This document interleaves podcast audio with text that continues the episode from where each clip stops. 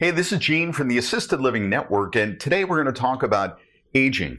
And we're going to talk about not just aging, but healthy, longevity. How can we last longer and live better? You know, age and health and longevity, those don't all kind of go together or up or down at the same time. And here's what I mean. We're all going to age. Our longevity, how long we last, is a projection of our health, what we're bringing into our body, are we exercising our body? Those things are going to project our longevity, but our age is our age. That's the one thing, the one immobile, the one thing that we cannot change. We're all aging. We know that. How long we last and how well we live, that's our choice in many cases. Now, some of it is genetic, but when we work with people in assisted living, as people age, a lot of times they do deteriorate. And what I mean by that is certain things in the body, just like a car that's getting 100,000 miles, start to deteriorate. Whether it be bone density, whether it be just the health of the muscle itself or the skin itself. But one of the things that we can do is pay attention to the food that's being brought into the body. Think of the food as fuel. And that fuel itself that's being brought in, is it good? Is it bad? Is it high octane? Is it low octane? We can run, our bodies are incredible. We can run and exist on very little food, very little input of energy into our body. But what kind of level are we living at?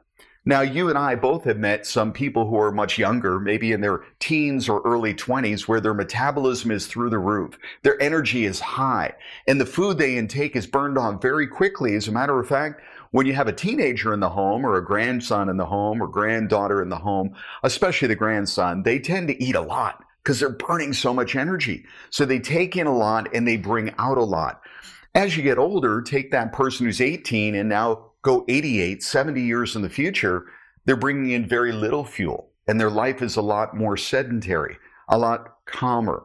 So food is one and food is energy. If you take in too much fuel and you don't burn it off, well, your body stores it. Now we all know that and we say, oh, fat, and we say somebody's not healthy. And the reality is very simply, it could be too much food being brought in, too much fuel or energy not being used into the body.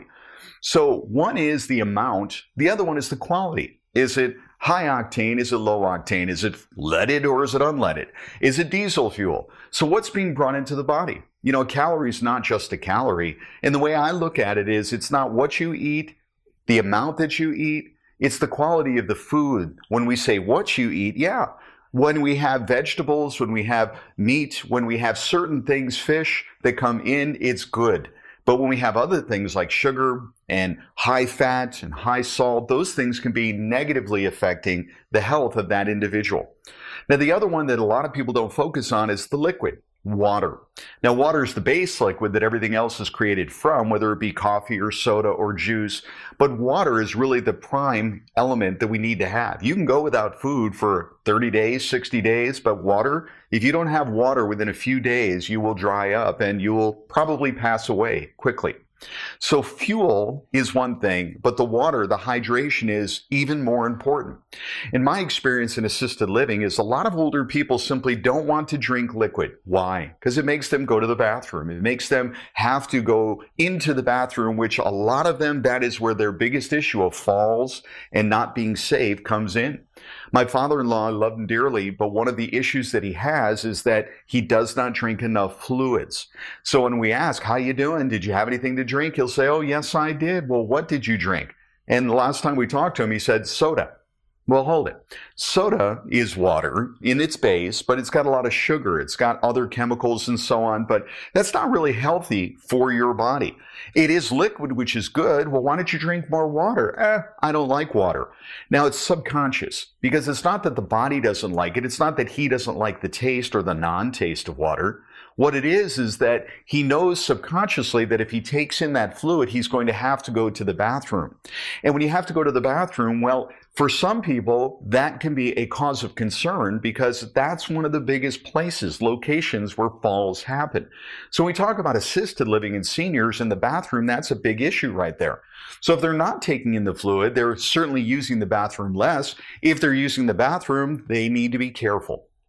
Longevity. If somebody does not uh, go to the bathroom, that's not going to help their longevity either because you need hydration into the system. Now, there is one other solution, not taking it in by mouth orally, but injecting it straight into the bloodstream. IV injection that liquidation from the inside out can actually be much more effective than just trying to hoping that that liquid is absorbed in, taken into the system that way. So when we talk about IVs, injections, bringing in that fluid into the bloodstream, it can be a very effective way.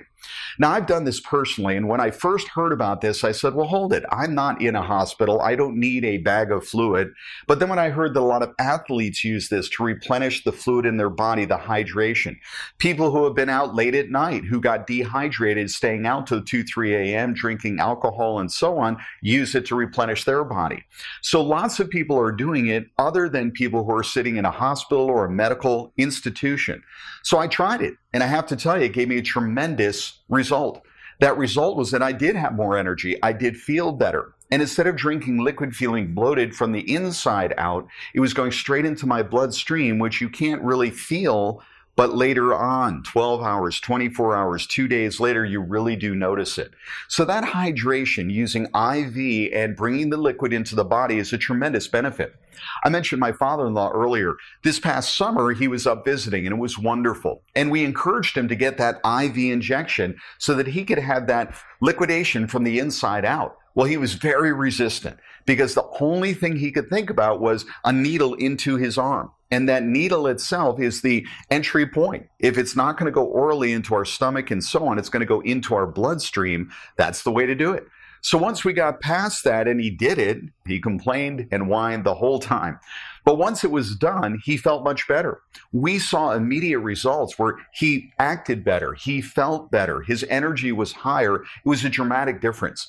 So when you have a, a leader a liter of liquid being injected into your bloodstream, especially with somebody who hasn't been drinking fluids, who hasn't been ingesting any kind of liquid in any kind of quantity other than just enough to stay alive, well, it was a huge dramatic difference. Now, unfortunately, when he moved back to Florida, to his home, went back, we suggested that he try to do the same there. And we couldn't find somebody that would be willing to come to the home to do that process. So I do that out here in Arizona where I am, but to find somebody to come into the home at a reasonable price, doing it on a consumer level was a little bit difficult to do. We're working on a solution for him, but I want to encourage you to investigate that, that IV therapy where it's direct into the bloodstream liquid. They can also put vitamins and other things as well, but just thinking hydration from the inside out. So we talked a little bit about food and we talked about water and hydration. And I just want you to think this through. I'm sure you've met somebody who's older, 80, 90 years old, and some of them are very vital and strong and moving and active, and others are very sedentary, and it's kind of sad.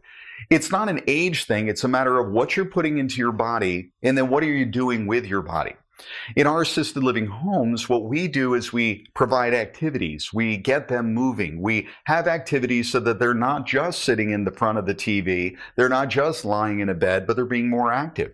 Now, we can't make somebody do that, but you know as well as I, the more active you are, the more healthy you will be. And the healthier somebody is, the longer they're going to last, longevity. In the assisted living industry, my goal, my purpose is to help people not just survive, not just exist, but to actually live a healthy life. Now, that healthy life will extend their life longevity. And from a business model, that's a good thing too. Because the longer they're alive, the longer they're a resident in our home, it's a better thing. So it's good for them personally. It's good for their family because the family wants them to be around. And it's good from a business model financially as well. But there's a third component to health and longevity, and that is the social aspect. You know, you know as well as I, you've met people who are very happy, you've met people that are miserable. And those people that are happy, many times they're happier, they're, they're more socially aware and socially integrated because they're integrating with other people. They're not just being a lone wolf, staying at home, sitting in front of the TV or a computer game or whatever it may be. They're interacting with people. And that interaction is what gives them life. So part of the health and longevity is providing social interaction. And when it comes to people that are older, that's one of the biggest issues, problems, challenges that they have is they're at home. Maybe they had a large family, but now the kids have moved out. The spouse has moved on and they're there in this large home alone. And they're there most of the day and night just by themselves.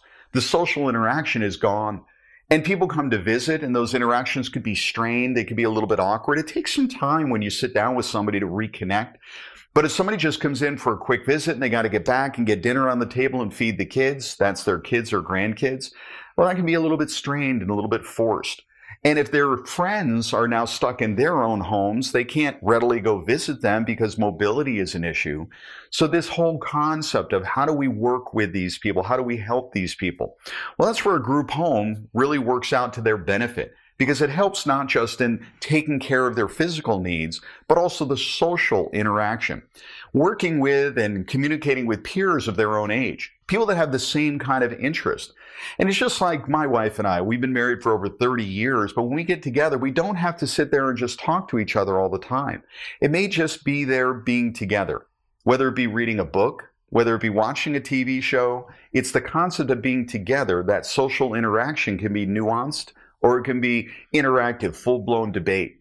So in our care homes and in assisted living itself, there's a lot of interaction, at least there should be, offered to those seniors. The assistance comes not just in the food and the water and all of that, and not just in exercise, which is equally important, but also the social interaction, the ability for them to connect with other people, health, longevity, social interaction, they all work together. And when it comes to assisting all of us as we age, all of these are equally important.